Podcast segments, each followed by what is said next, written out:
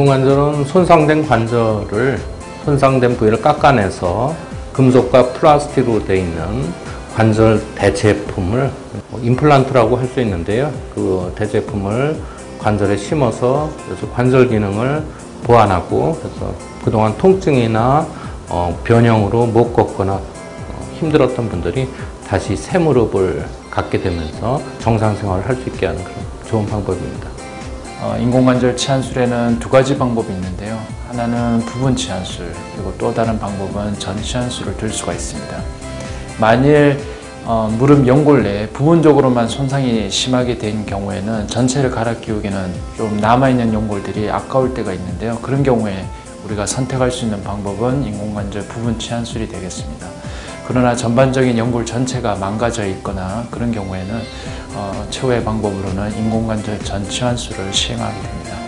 일단 수술 과정은 환자 선택이 먼저 중요하고 이제 환자의 느끼는 고통 또는 생활의 불편함 이런 것이 있고 또 이제 무릎 엑스레이나 다른 특수 검사에서 이상이 보였을 때 더 이상 이제 보존적으로 치료하기 힘들 경우에 수술을 하게 되고 수술을 하- 하기로 결정이 되면은 이제 환자에게 맞는 그 금속 치환물을 결정해야 되는데 우리 병원의 장점이 환자에 맞는 그 재질부터 그리고 이제 간혹 가다가 치환물에 대해서 알러지 반응이 있는 환자가 있을 수도 있기 때문에 그런 거에 대한 재질의 종류부터 선정을 하고 선정이 되면은 이제 환자 신체적으로 이제 수술에 대한 안전한가를 체크를 해서 그런 것까지 다 확인이 되면은 수술을 하게 되는데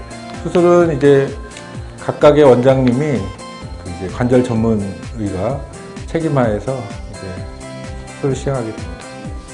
네, 수술 전 엑스레이, CT를 포함한 다양한 검사를 통해 환자에게 가장 적절한 기구 및 기준점을 정하여 수술을 준비합니다.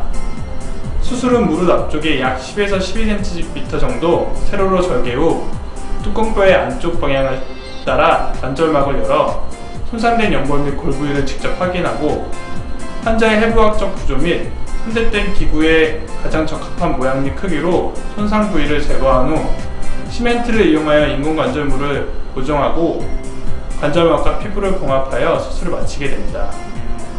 68세 된 남자분이셨는데요.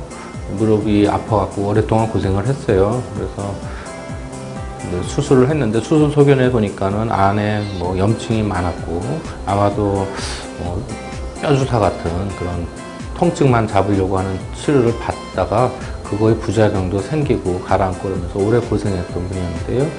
저그잘 깎아내고 그러고 새 관절을 붙여서 아주 잘 끝났습니다. 잘 걸어다니고 이제 행복한 인생이 앞으로 있을 거예요.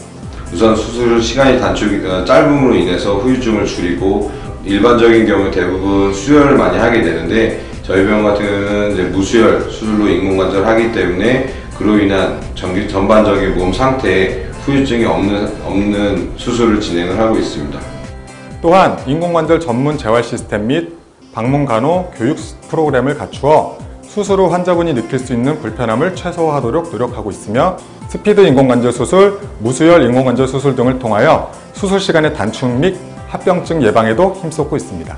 일단 저희 병원은 이런 관절 쪽으로 특화된 병원이어서 보건복지부에서 인정을 했습니다. 그래서 어, 경기도 남부, 그러니까 성남, 뭐 용인 이 남부에서는 유일하게 관절 전문으로 인정받은 병원이고요. 그 얘기는 그만큼 그 수술에 대한 그 품질, 퀄러티가 좋다는 거죠. 품질이 좋다는 것은 수술해서 잘 회복하고 예후가 좋다라는 얘- 얘기입니다. 그래서 저희 병원의 장점이라면 우수한 의료진이 그 경험 많은 의료진이 정확한 수술을 하는 게 장점이고요. 그 다음에는 환자를 어, 잘 케어하는 간호등급 1등급의 간호사들이 요양을 해드리고요. 그 다음에 또 퇴원에서는 저희 방문간호 팀에서 방문해서 또 재택에서도 간호를 또 해드리죠.